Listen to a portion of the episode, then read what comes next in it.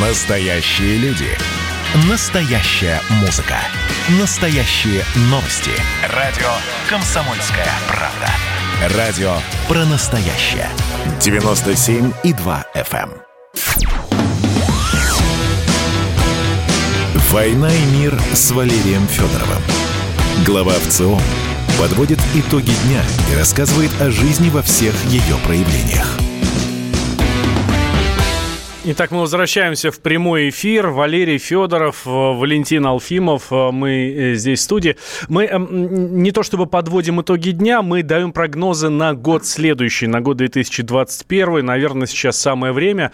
Разобрали уже, что будет на международной арене, в мире, что у нас в стране будет. Понимаем уже... Политики. Политики. Да, да, да, да, да, политики. Понимаем уже, что год будет, скажем так, интересным. Давайте вот такой... Насыщенным и, и противоречивым. эпитет подберу. А давайте теперь поговорим про, про то, что будет происходить в обществе.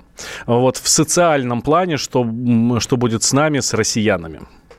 Да, мы в этом году почувствовали, что все-таки мы единая планета, пусть каждый живет в своей национальной квартире, и национальные государства никуда не исчезают, наоборот, именно они и главная наша защита, но с другой стороны и главная угроза вот, э, в очень многих отношениях. Э, это касается и слабых государств, которые не могут защитить своих граждан, но и касается сильных, которые э, могут навязывать им некоторые правила, регуляции, которые сильно меняют их образ жизни и зачастую вопреки их желанию воле. Мы видели и погромы, и выборы э, опрокидывающие. Э, мы видели и гражданское недовольство, выражаемое самыми разными способами. В общем, мы видели очень многое. То есть, с одной стороны, мы единая планета, наши риски, угрозы, проблемы во многом сходны. Вот, с другой стороны, мы планета разделенная, каждый сам за себя. Даже вакциной, как известно, государства не стремятся делиться. Я уже говорил, сейчас просто повторю, Украина э, своей вакцины не имеет, э, российскую брать не хочет, западную не дают. Но вот тут добрая Польша сказала, что если у нее чудом каким-то излишки найдутся, то с барского плеча дадут Украине. Ну вот хороший пример. Э, значит, э, как э, разделенный на национальные государства мир решает проблемы, которые общие для всех. Про Африку я уже не говорю. А, давайте порассуждаем. Да, и начну я с вопроса, который задавал уже предыдущим нашим собеседникам. Чего ждать от 2021 года? Три главных слова, явления, тренда, может быть, даже события, характеристики. Три главных изменения. Игорь Вениаминович, вам слово. Спасибо. А, ну, конечно, 2021 год, э, он такой не, не самостоятельный в смысле прогнозов. Конечно, он будет прежде всего нести э, в себе э, последствия 20 Тяжелое года. наследие. Безусловно. А, и если посмотреть вот про это наследие, то, конечно, там самым главным таким итогом уходящего года и продолжением, которое будет продолжением в 2021, это освоение обществ, э, обществом э, новых э, норм поведения социального и новых практик, в некотором смысле новых ценностей. То есть в известной степени COVID-19, он поставил такой вопрос, он не, не, не перевел еще мир, как сказать, еще не все-таки не стал абсолютно новым, он по-прежнему прежний, если можно перефразировать известную поговорку но он поставил вопрос о том, а, какой должен быть э, новый мир, и задал некоторые а, ценности этого нового мира в виде абсолютно таких новых цифровых а, форм поведения людей. Это более индивидуалистический мир, десоциализированный в отдельных случаях, более такой как бы виртуальный онлайн – э, такой более, прямо скажем, а, осторожный а, в плане общения. Там дистанцированный друг более, Безусловно. Да? Вот э, хорошее слово, да, дистанцированный. И понятно, что эти ценности, они кому-то э, видятся очень такими симпатичными, хорошими, то есть люди видят... То, что надо. Они видят себя в этом новом мире естественным. Это прежде всего молодежь, конечно. А они видят себя конкурентоспособными в этом новом мире цифровых практиков. А понятно, что довольно большая часть населения, а, она, вообще-то говоря, а, абсолютно не хотела бы этих новых ценностей, и этого нового цифрового концлагеря, если можно так говорить, со своими там цифровыми пропусками и всякими ограничениями, когда э, человеческая улыбка заменена на маску, а привычное здорово, э, здравствуйте заменено на э, общение кулаком. Это, вообще-то говоря, такой важный символ. Или локтем. Или локтем. Вместо, вместо того э, открытого э, и общения, которое фиксировало бы отсутствие, так скажем, оружия да, у человека, когда он здоровался. Открытая ладонь. Теперь да? это фактически э, те части тела, к которым обычно наносились удары. Да, а, Армор Фист, железный метафора, кулак. Да, метафора, но в некотором смысле это вот первый такой тренд, это освоение или в некотором смысле борьба а, разных норм, ценностей и, и практик. Второй тренд, он, конечно, ложится, и второй прогноз, который я бы сказал, он, конечно, ложится на тот контекст, в котором вот эта борьба ценностей будет происходить в России. А контекст, очевидно, выборного года. А, и предвыборная кампания, и платформы партий, программы партий, они, конечно, не могут Э, быть абсолютно, как сказать, да, дистанцированными от этой самой повестки, от новой повестки вот этой борьбы ценностей. Понятно, что партии будут каким-то образом ставить, э, воздвигать на свои знамена э, либо новый цифровой порядок, либо, наоборот, в некотором смысле сохранение прежней человечности – и вот э, в этой связи э, хотел бы сказать, что 2020 э, год, он ведь породил принципиально новые расколы. Если раньше мы говорили о том, что да, общество расколото, бедные, богатые, значит, разного рода там социальные статусы, вот 2020 год он породил именно социокультурный раскол ценностного характера, а именно при, приближенные вот к тем ценностям нового цифрового мира или наоборот старого. Понятно, что это будет переходить в политическую плоскость. И будут, э, условно говоря, выявляться бенефициары 2020 года, те, кто выиграл на этом самом испуге, на этом страхе э, людей, и те, кто проиграл. А между выигравшими и проигравшими, безусловно, тоже будет э, политическая борьба и очень сильная. И, конечно, вот этот политический тренд, он будет сильно определять год. Но э, третий тренд, который я бы хотел, э, конечно, сказать, э, он в некотором смысле такой отчасти э, из войны в мир, да, у нас передача «Война и мир». Э, понятно, что... Главное, чтобы не из мира в войну. Да. Э, мы э, сейчас будем находиться вот в ситуации такого как бы пост, э, э послевоенного синдрома. 20 э, год – это реально война а, она разрушила очень многое. Только это не разрушенные здания, там, заводы и фабрики, хотя и такие тоже в некотором смысле есть. Это прежде всего разрушенные головы. В вопросах ЦОМа мы это видели. Выросла растерянность, выросла тревожность, вот эта ситуация неопределенности. А, это действительно а, разрушенные головы и разрушенный образ будущего. Вот мне кажется, что 2021 а, год, он все-таки должен породить некоторые тренды вот такого восстановления этого самого образа будущего. И я э, тут недавно э, с большим интересом прочитал про опыт четвертой пятилетки. Э, это пятилетка, которая была с 46 по 50 год, восстановление э, разрушенного войной народного хозяйства. В известной степени аналогия э, очень работающая – мне кажется, что нам надо каким-то образом некоторые лозунги вот этой четвертой восстанавливающей пятилетки вспомнить. А, и только на этом возможна некоторая солидаризация общества, на, позитивной, э, на позитивном восстановлении. Мы должны восстановить условный Днепрогэс, и прежде всего вот в головах.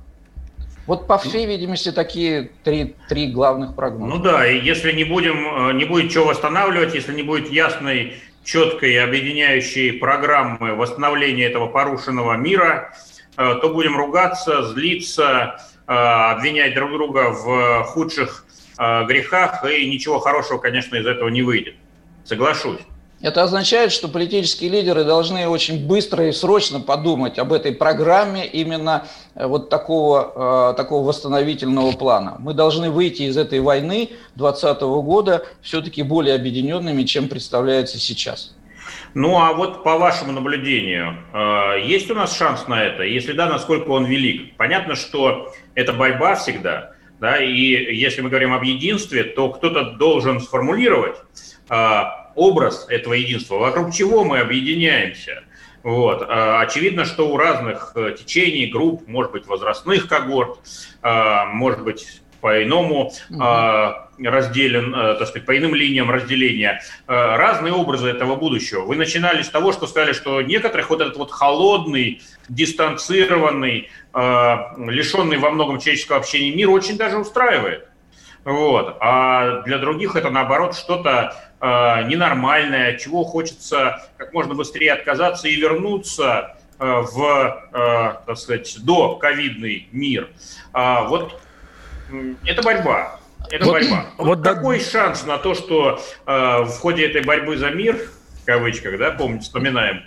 Вот, мы этот мир не порушим окончательно, а все-таки найдем какой-то Вот давай, давайте об этом сразу после небольшого перерыва. Социолог Игорь Задорин у нас в гостях. «Война и мир» с Валерием Федоровым. Кто виноват и что делать, в нашей стране знает каждый. А вы попробуйте предсказать, что будет – Каждый четверг в 8 вечера по московскому времени главный редактор «Комсомольской правды» Владимир Сунгоркин делает прогнозы, как станут развиваться события. И у него это отлично получается. У нас очень сильная налоговая служба. Руководитель ее, господин Мишустин, это один из выдающихся управленцев. Ему бы возглавить правительство. Байден может победить с минимальным перевесом. И, скорее всего, они будут спорить, ходить в Верховный суд, доказывать. Карабах станет азербайджанской территорией, каковой она является по всем международному праву и, извиняюсь, по решениям, специальным решениям Организации Объединенных Наций. К лету исчезнет вся эта пандемия, и мы перейдем к нормальной жизни. И дальше, я бы прогнозировал, будет огромный всплеск во всем, в экономике, в потреблении. Я предрекаю, что где-то уже к осени будет серьезный бум всего хорошего против всего плохого. Хотите знать, что будет? Включайте радиоприемники каждый четверг в 8 вечера по Москве.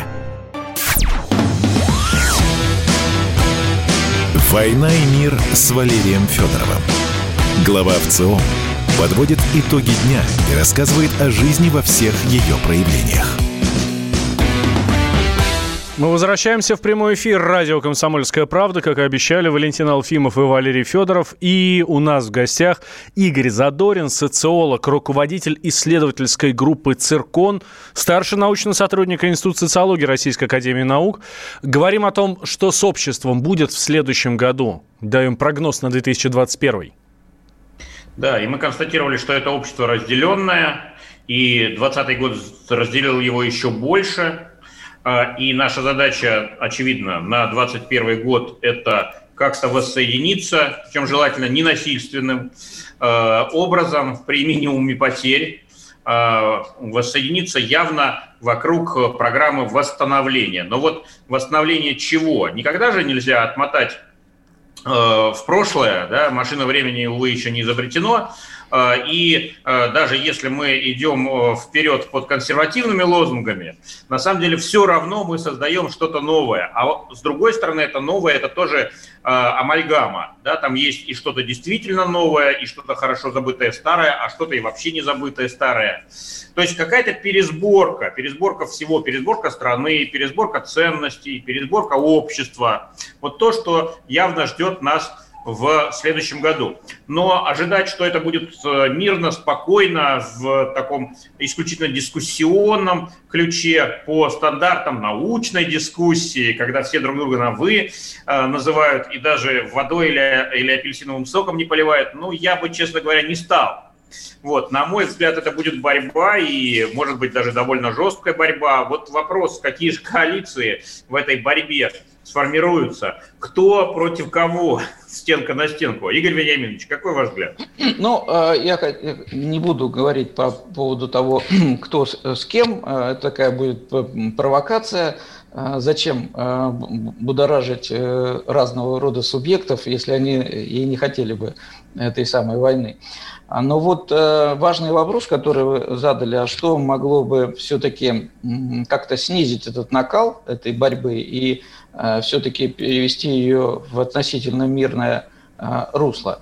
Э, я бы хотел сказать, что в России всегда больше споров не по поводу того, что делать, а по поводу того, как, как? делать. Как делать. Вот в этой связи этот переход в новый мир, он ведь вызывает возражений даже в большей степени не потому, как он выглядит, а какими методами и как он вводится, и насколько быстро и какими темпами.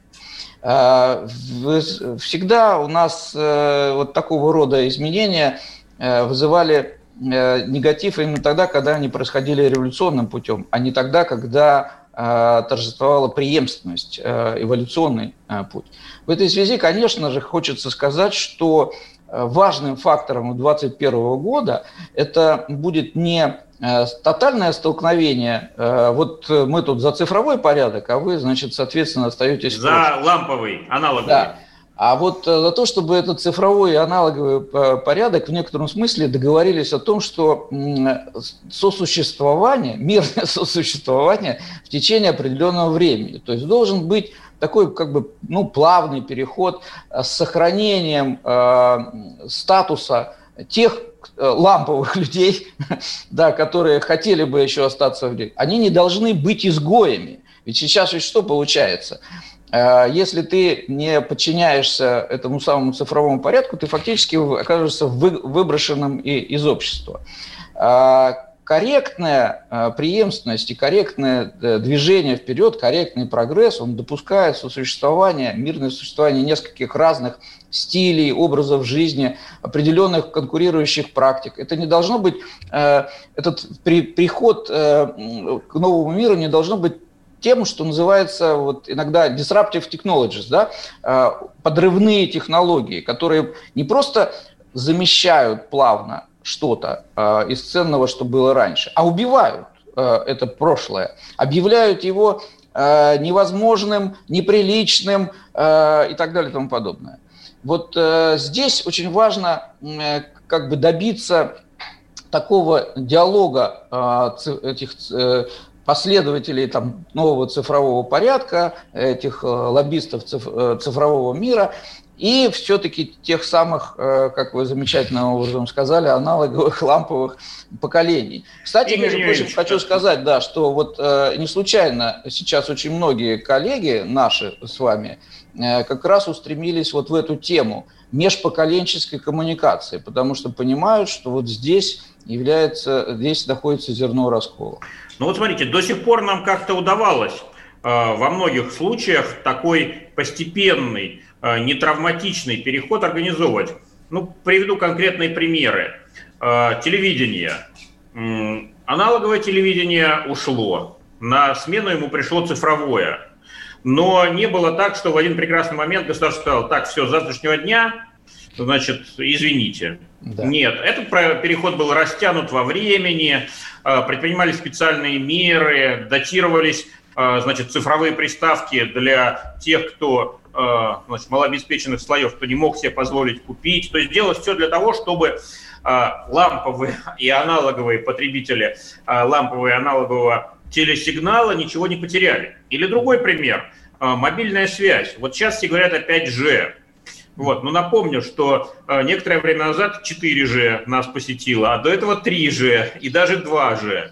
То есть это, это не было сильно болезненным, да? Это не было вообще болезненным, и нормально твой мобильник продолжал работать, пусть и с меньшим функционалом, и дальше ты, э, когда глядел на своих друзей, знакомых, у которых уже более модные телефоны, более дорогие, конечно, но и более технологичные, с большим объемом возможностей, ты в какой-то момент начинал уже чесать себе затылки и э, принимал решение, а может и мне уже пора. То есть не навязывалось по большому счету. И самое Или... главное, чтобы владелец кнопочного телефона не объявлялся э, абсолютно э, архаичным. Изгоем. Изгоем, да. Изгоем.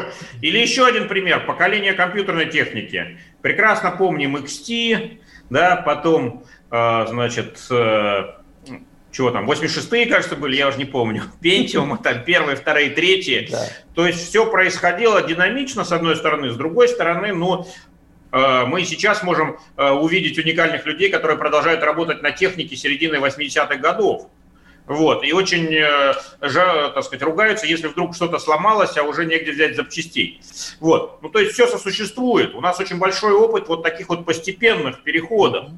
А почему вы считаете, что в следующем году э, у нас велик риск вот такого агрессивного навязывания, как вот прямо железной рукой загоним человечество к цифровому счастью? Что вам дает основание э, такой, так, такие, такую угрозу так сказать... Ну, вы знаете, здесь ничего нового нет. Э, значит, один из глав, главных грехов э, человечества, многих людей, это алчность. Понятно, что вот это вот ускорение, насильственное ускорение по переводу, оно во многом вызвано э, алчностью соответствующих корпораций, которые понимают о том, что... То есть клячу историю загоним уже для того, чтобы Facebook, Google, Amazon и их э, национальные аналоги мы же заработали видели, больше денежек, да? Мы же видели, кто выиграл в 2020 году при всей вот... Технологические кому, компании. Да, кому война, а кому мать родна. И в Forbes недавно опубликовал э, данные о том, насколько выросли доходы и IT-компаний, и некоторых фармакокомпаний. Вот э, в данном случае, да, действительно, это, это создает риски. То есть вот какая коалиция на самом деле. Не хотели вы говорить в лоб, но все-таки проговорились. Э, значит, коалиция бенефициаров вот этого э, блестящего, да, сияющего нового мира, которые строят на руинах прежнего, разрушенного э, вот этой э, пандемией, инфодемией и прочими да. всадниками апокалипсиса. А против, а против ламповые рестораторы, которые ламповые, да, Звучит отлично. А, туристические агентства. Ну, мне кажется, далее. ламповым рестораторам не, тяга, не тягаться с цифровыми гигантами. Мне кажется, все уже ушло очень далеко. Согласен, есть вот. такая. Не выступаете ли вы в роли кота Леопольда? Извините уже сравнение, но все-таки хороший был мультфильм, все помнят его и до сих пор детям показывают, который призывал всех э, жить дружно, но что-то ничего не получалось. Да, выступаю. А что делать? Если кратко. Скажите, что Конечно, делать? Вспоминаем да. э, традиционный, вернее, классический эсеровский лозунг «В борьбе обретешь ты право свое». Как нам обрести или сохранить свое право перед э, лицом беззастенчивой атаки, агрессии цифровых гигантов. Самое главное, чтобы э, канализация этого протеста, этой борьбы проходила так называемых в институциональных рамках. В этой связи предвыборная кампания – она может быть, конечно, очень резкой, но в какой-то степени это как раз канал э, выплеска этой борьбы. И если эта борьба будет происходить вот э, в, в этих рамках, в рамках э, институциональных, в рамках законодательства, э, то это будет один из таких э, возможных выходов. Политическая борьба в парламентской манере, в манере агитации и пропаганды избирателей вот таким образом, без то, что называется насилие. Понятно. Партия прогресса в рамках законности, как сказала классик. Э, ну вот мы сейчас с Маратом лозунг. Башировым общались, и он говорит, что, в общем-то, мы, конечно, можем, ну, так сказать, призывать к тому, чтобы все прошло мирно, институционально, спокойно и законно, но есть некая группа интересов, которая вообще к нашей стране особого отношения не имеет, но Э, будет обязательно агрессивно навязывать э, не свою точку зрения, а даже свою волю в рамках этих выборов. Вот вы как считаете, не слишком ли это преувеличенный прогноз, не слишком ли алармист? Валерий Валерьевич. Такая опасность есть, но у нас есть средства защиты. Так. Спасибо. Так, мы с Валерием Федоровым вернемся после новостей. Никуда, друзья, не переключайтесь. «Война и мир» с Валерием Федоровым. Давайте не будем растекаться мыслью. Единственный человек, который может зажигательно рассказывать про банковский сектор и потребительскую корзину – рок-звезда от мира экономики Никита Кричевский – Ну, мы, конечно, все понимаем, у нас рекордный урожай, у нас же миллиард есть, мы этим гордимся. А хлеб закупали за границей. В 2003 году Борис Абрамович предлагал мне стать папой римским. Я отказался. Он разбирается в мировых трендах, строит прогнозы и знает, что надо делать. У меня есть встречное предложение. Если вы нам намекаете, мол, вы там смотрите, да, так вы национализируете эти холдинги. Какие проблемы? По средам в 17.00 по Москве. «Экономика» с Никитой Кричевским. На радио «Комсомольская правда». Отмените Новый год, я вас умоляю. Отмените его к чертовой матери. Я поначалу так как-то прикололся, а потом подумал, что вопрос серьезный. «Война и мир» с Валерием Федоровым. Глава ВЦИОМ подводит итоги дня и рассказывает о жизни во всех ее проявлениях. А мы возвращаемся в прямой эфир. Радио «Комсомольская правда». Да, действительно, Валерий Валерьевич Федоров здесь. Я Валентин Алфимов. Ну и давайте тогда, раз уж мы давали прогнозы да, на год э, следующий, на год 2021, давайте посмотрим, как россияне оценивают итоги года 2020 да, уходящего года. Тем более, что как раз на сайте ВЦИОМа большой-большой э, материал по этому поводу. Большой-большой секрет. Ага. Да. Вот как раз теперь уже не секрет. Теперь уже не секрет. Да, вот. Э, нам даже э, Валерий Валерьевич, для, для наших зрителей в Ютьюбе, нам э, Валерий Федоров даже все это дело показывает у нас на, э, на экране. Да. Цветное радио. Я уже показываю Показываю, да. А те, кто сейчас не в Ютьюбе, э, всех адресую на сайт в ЦИОМ.ру. У нас там есть специальный раздел про презентации. И вот там презентация итоги года. Она очень большая, аж 42 слайда. Вот. И самое интересное и важное мы сейчас с Валентином постараемся вам рассказать. Да, ну, в общем, э, давайте начнем с самого первого, э, безусловно, самого банального, но самого важного, наверное, вопроса. А, Слово года. Ну, конечно же, коронавирус – Тут сюрпризов быть не может, но кроме того еще поправки в Конституцию на втором плане, на второй позиции, извините. А, дальше самоизоляция, врачи, дистанционное обучение, кризис, неопределенность, вакцина, удаленная работа, волонтер – ну, есть еще перемены и выборы в регионах, но совсем мало. И мне вот, общем... честно говоря, Валерий Валерьевич, мне, честно говоря, очень удивительно, как, вот, как и перемены, и тем более выборы в регионах сюда попали. Потому что, ну, мне кажется, они настолько незаметно прошли, ну, что уж даже дальше некуда.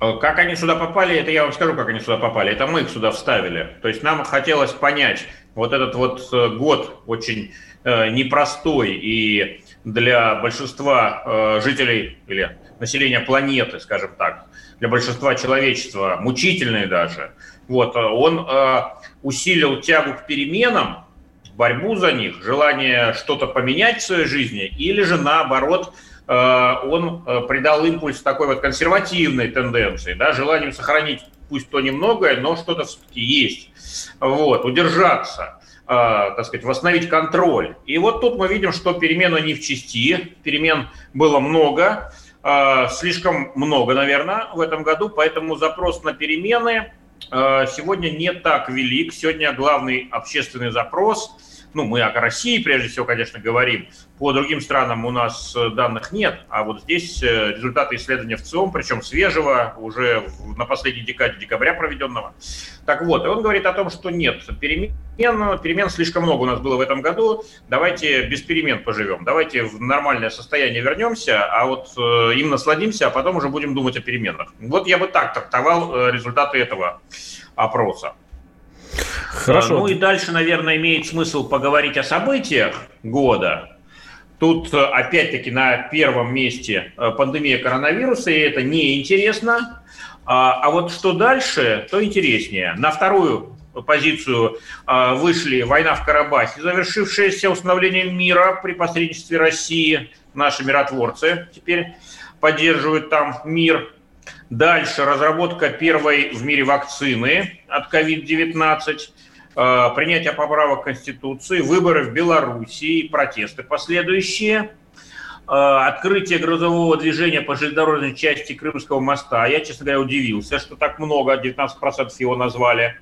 Э, дистанционный формат обучения, удаленка, выборы в США, новый состав правительства России и последним событием, назвали 9% наших опрошенных очередной подвиг коммерческий Илона Маска, запуск космического корабля на МКС. Как известно, это первый в истории запуск, произведенный частной компанией. Но это все мелочи, честно говоря, все это меркнет, и даже о выборах США говорят гораздо меньше по сравнению с э, пандемией, с войной на Кавказе, э, с созданием вакцины и с принятием поправок к Конституции. Но я смотрю, рядом с Конституцией, где-то совсем близко выборы в Беларуси и протесты. Да, очень много об этом мы и мы говорили, и не мы говорили, а вообще следили за этим. Очень много их Вас было даже в закрывали, повестке. если я не ошибаюсь, да? Было время, когда и «Комсомольскую правду» там уже трудом можно было купить. Да, да, да, да, да, Не, не печатали, да, да, да, такая история Вот была. такие эпизоды, да. И, к сожалению, э, гражданское противостояние там не закончено, оно продолжается. Слава богу, бескровная. Да, теперь поговорим о мировых событиях. Э, Значит, ну вот все то же самое, дублировать Валерий будем. Валерьевич, правильно я понимаю, раз мы говорим про мировые события, это не опрос по всему миру, да, а опрос у нас э, про события, которые произошли Да, во всем мире. Да, да, да, да, да. Во всех случаях мы опрашиваем 1600 рос- опро- э, россиян в возрасте 18 лет и старше в 80 регионах нашей большой страны, 500 э, городов и ПГТ и около сотни сел и деревень. И погрешность измерения не превышает 2,5%. Э, Что еще интересного? Ну, наверное, здравоохранение. Вообще говоря, это проблема номер один э, в вопросе, м, котором, в котором мы просим наших э, респондентов э, самые главные э, сложности и проблемы, стоящие перед страной, э, назвать. Вот на протяжении всего года мы каждый, каждый месяц такой вопрос задаем. Именно состояние системы здравоохранения э, было э, на первой строчке. Только буквально пару раз э, она так сказать, была потеснена экономическими проблемами. Вот, это было, дай бог памяти, в июне-июле. Но сегодня, как и там, 8-9 месяцев назад, именно состояние системы здравоохранения беспокоит наших граждан больше всего. Что же нужно изменить? Что же надо поменять нам в здравоохранении?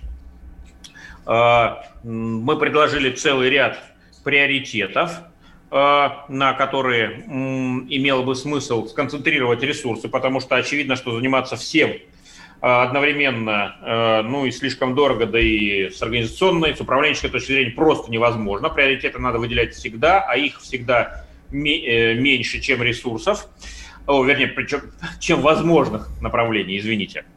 А, Итак, главный приоритет. 45% опрошенных считают таковым обеспечение пациентов доступными лекарствами. В общем, медикаменты. Медикаменты во всех смыслах на первом месте. Э, Вот Да. это самая главная проблема нашего Лекарственное здравоохранения. обеспечение, точно. На второй позиции штаты медицинского персонала, их надо расширить и доукомплектовать. И на третьем месте э, масштаб, да, расширение сети фельдшерско-акушерских пунктов на селе и особенно в малодоступных территориях. Последние годы эта сеть только сокращалась, увы. Сегодня стало понятно, что это была ошибкой по большому счету. Надо ее восстанавливать и расширять. И радует здесь, знаете что? Что и в правительстве, и президент часто говорят как раз о том, что действительно надо их расширять. Открывать больше вот этих самых ФАПов, чтобы э, ну, буквально в каждой деревне был, э, была, была обязательно медицинская помощь. А- Ну, то, что говорят, людей особо не успокаивает. Тут, э, знаете, верьте только делам, неизменный лозунг. Вот. Э, Главное, что что-то делается. Вот. Ну Разрешите, и- Валерий Валерьевич, я э, вот с вашего позволения, пусть на вашей, э, на вашей поляне, но переключусь на другой график, на этой же самой странице. Да? Здесь очень интересный вопрос. Как, по вашему мнению, российская система здравоохранения справилась с ситуацией, вызванной пандемией коронавируса? И 22% опрошенных сказали, что сделали даже больше, чем могли и приложили сверхусилия. Очень приятно. Очень приятно за то, что так люди думают о наших медиках. А, ну, я немножко разбавлю эту бочку меда. Вот. Дело в том, что только 22% считают, что сделали больше, чем должны были и чем могли. а примерно столько же, 23% считают, считают, что сделали меньше, чем могли. Э, я уверен, что если бы мы этот опрос проводили в мае, то результаты были более комплементарны, чем сейчас. Потому что сейчас, очевидно, чувствуется усталость и самих медиков, и многие из них переболели, и кто-то даже уволился. Вот, и завалены больницы во многих регионах, как мы знаем. Э, в общем, перегруз, перегруз, перегрузка ощущается. Даже если еще коек хватает, то вот уже выгорание эмоциональное, оно просто вот э, дает о себе знать. Поэтому, конечно, оценки работы медиков менее комплементарны, чем могли бы быть. Но это вот серьезный, конечно, вывод на будущее. Все-таки экономить на здравоохранении ни в коем случае нельзя. А теперь я предлагаю от событий года перейти к лицам года, посмотреть год в таком персональном, человеческом измерении. Ну и начнем мы с той категории людей, которых любят обычно меньше других, это политики. А, кого называют политиком года? 38% а, называют политиком года в России Владимира Путина, неудивительно.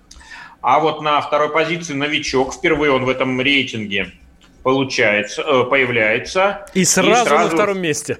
Сразу на втором месте. Поэтому э, рукоплещем Владимиру Сунгоркину, я тут слышал, что он предсказал его назначение премьером. Так и было еще назад. в ноябре, в ноябре прошлого года он сказал, что да, у нас, возможно, правительство возглавит Мишустин. И в январе назначается Михаил Мишустин. Ура! Ура Сунгоркину, а также Мишустину. Ну и еще в этом списке три политика. Сергей Шойгу, Сергей Лавров и замыкает его Владимир Жириновский. 7% назвали политиком года его.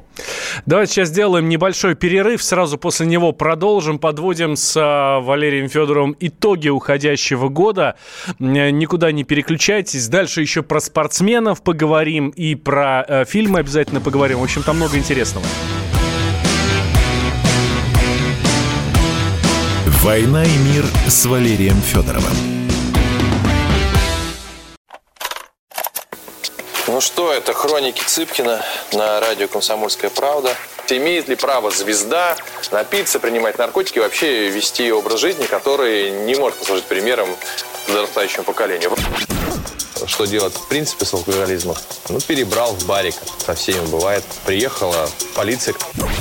Забраться на постамент, тереть э, каменный э, член и думать, что произойдет с тобой чудо. Звонит бабушка. Она говорит, не имею никаких претензий к тому, что ты используешь мат. Можно не позорить меня на всю страну и вся в своем посте написать грамотно с мягким знаком. Известный писатель Александр Цыпкин ведет дневник специально для радио «Комсомольская правда». Без купюр и цензуры. Хроники Цыпкина. Слушайте по пятницам в 10 вечера по Москве. Я, правда, к сожалению, сразу сяду. «Война и мир» с Валерием Федоровым. Глава ВЦО подводит итоги дня и рассказывает о жизни во всех ее проявлениях. Возвращаемся мы в прямой эфир. Радио «Комсомольская правда». Валентин Алфимов и Валерий Федоров здесь с вами. Подводим итоги года 2020 -го. И э, переходим на спортсменов, да? Да, только э, я добавлю итоги года с точки зрения россиян. Потому что все эти итоги – это не, наша, не наш креатив, да, это мнение наших с вами соотечественников, полученных благодаря Всероссийскому репрезентативному опросу в ЦИОМ. Да, спортсмены года. Хабиб Нургомедов, 10%, первое место. А, ну, а на втором месте тоже интересный спортсмен. Правда, я могу предположить, что он не благодаря своим только спортивным заслугам туда попал, но и благодаря другим достоинствам, весьма интересным. Артем Дзюба, 8% опрошенных назвали э, спортсменом года именно его. Ну а третье место разделили э, три замечательных спортсмена с общим результатом около 2%. Каждая это Александр Овечкин, Алина Загитова и Даниил Медведев. А, Валерий Валерьевич, у меня здесь к вам вопрос. Мы вот прямо сейчас вот перед эфиром здесь в редакции с коллегами обсуждали конкретно вот эту часть э, вашего вопроса. А почему, а, если там Путин как э, политик э, года, э, у него 38%, да, но это приличная сумма. Мишустин на втором месте, ну, приличная цифра, да, у Мишустина на втором месте у нее 17%. Далее идет э, Шойгу, у него 15%. Ну, то есть цифры такие хорошие. А здесь на первом месте Хабиб, я не спорю с тем, что он должен быть на первом месте. Но почему всего 10%? Да, а, а, а, а спортсмены, которые на третьем месте, у них всего по 2%. Такое ощущение, как будто здесь затрудняюсь ответить, больше всех набрал э, пункт. Думаю, если мы с вами были бы в Бразилии, то проценты были бы повыше. Вот. Я думаю, дело, э, так сказать, связано с тем, что э, для большинства наших соотечественников спорт – это спорт в приглядку. Да? Вот, то есть это не такая внутренняя ценность. Как говорят социологи, она не интериоризирована. Угу. Вот, спортом мы занимаемся в школе, а уже ближе там, к 11 классу это все сходит на нет. И, в общем, мало кто даже в университете всерьез этим занимается. Ну, а потом-то уже вообще говорить нечего. Вот, я думаю, дело в этом прежде всего. Хотя могу быть неправ. Конечно, специально эту тему не, испо, не изучал, надо будет посмотреть, по, поиграть с данными, что называется, поразбираться подробнее. Вот интересно, что если по той же логике судить, то следующее, э, следующий слайд, да, э, это актеры года, и здесь получается точно такая же история. Константин Хабенский на первом месте, но за него проголосовали всего 5% опрошенных. Да, хорошо было бы, если бы эм, разделились э, мнения, если бы 20 было или 30 э, актеров э, с примерно равными результатами, но нет. Но нет, э, это открытый вопрос, и большинство просто не смогло назвать себе, себе люби, э, вернее, своего любимого актера, увы. Либо не вспомнила, либо нет таких, либо в целом не до э, значит, театра, кино и прочих визуальных искусств. Да, увы и ах. Замечательный Константин Хабенский, которого мы поздравляем с первым местом в этом рейтинге актеров года, набрал всего 5%. А другие еще меньше. 4% Александр Петров и 3% бессменный Сергей Безруков. А, дальше с музыкантами и опять натыкаемся ровно на то же самое. Действительно очень... Ну не... нет, нет, не то же самое. С музыкантами уже побольше. Музыку явно, вот показывает этот опрос, мы слушаем больше и более разную. И разные кумиры у нас есть, но главное есть. Но здесь вот, правда, здесь больше фамилий. В пятерке намного больше фамилий, чем тех же актеров. Да. Восемь фамилий против трех у актеров. То есть кратно больше.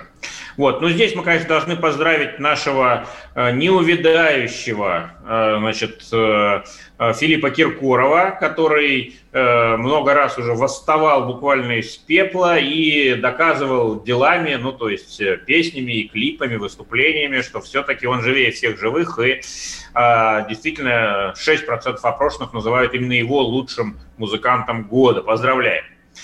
На второй позиции такие разные музыканты, как э, Денис Мацуев э, и Николай Басков по 4%. За ними Полина Гагарина и э, следующую позицию с почти равным результатом, около 2%, аж 4 музыканта получили да, или приобрели.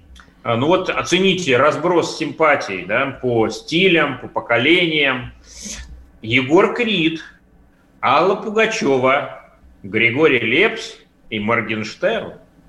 Открытие года. Вот. То есть э, очень у нас разные вкусы, очень полярные. Ну и это, наверное, хорошо.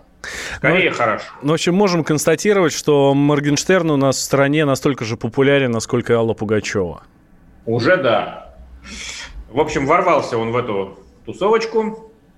Да, теперь пойдем к писателям года. Ну, тут вообще все, увы и ах, всего два, два имени, увы даже не пять, как среди спортсменов, не три, как среди актеров, только два имени, которые могут э, претендовать на звание писатель года. Это Захар Прилепин. Кстати, по нему, я думаю, дело не в писательстве, хотя, конечно, он писатель, никто не возражает, нет. И тоже поздравляем. Вот. Но дело в том, что в этом году он себя реализовал прежде всего как политик. Э, напомню, выборы, партия за правду, переговоры о следующем годе. Вот сейчас говорят, партия его хочет слиться в экстазе с партии «Справедливая Россия» Сергея Миронова. Не знаю, правда или нет, и закончатся чем-то переговоры, но вот явно он на политическое поле выступил. А второе место совершенно противоположный по, по идейным политическим взглядам писатель, но, кстати, тоже политически активный, правда, не в партийном ключе. Вот, это Борис Акунин, 2%. А, а третьего нету, увы. Да, к сожалению. А, а да. а далее журналисты года, пожалуй, самый интересный для нас, эм, для нас с вами, наверное, да, Валерий Валерьевич? Не знаю, для вас Вопрос... точно, вы журналист, я не журналист, поэтому вы и читаете, и зачитываете. А, первое место Владимир Соловьев с шестью процентами, а дальше второе, третье, четвертое и пятое э, места, их, наверное, можно объединить в одно, вот, потому что там примерно одинаковые показатели у всех. Это Юрий Дудь, Ольга Скобеева, Владимир Познер и Алексей Пивоваров. Честно говоря, не ожидал господин Пивоварова увидеть в этом списке. Ну, а почему? Вполне он раскрутился в последнее время. У него своя передача в YouTube, у него большой канал. Вот. Но э, я, я бы скорее тут обратил внимание на то, что Юрий Дудь, кумир значит, молодого поколения, о котором все только и говорят, и говорят, что вот он новый Познер, сейчас всех убьет, как бы один останется. А выясняется, что в три раза менее популярен, чем Владимир Соловьев. Вот так. Ну что ж, Валерий Валерьевич, мы продолжим, наверное, с вами изучать э, итоги уходящего года по мнению россиян уже в нашей следующей программе, которая будет заключительная в этом году. Выйдет она 31 числа, прям в канун Нового года. Вот. И поэтому мы с вами прощаемся, дорогие друзья. Валерий Валерьевич, увидимся на следующей неделе. До скорого. «Война и мир» с Валерием Федоровым.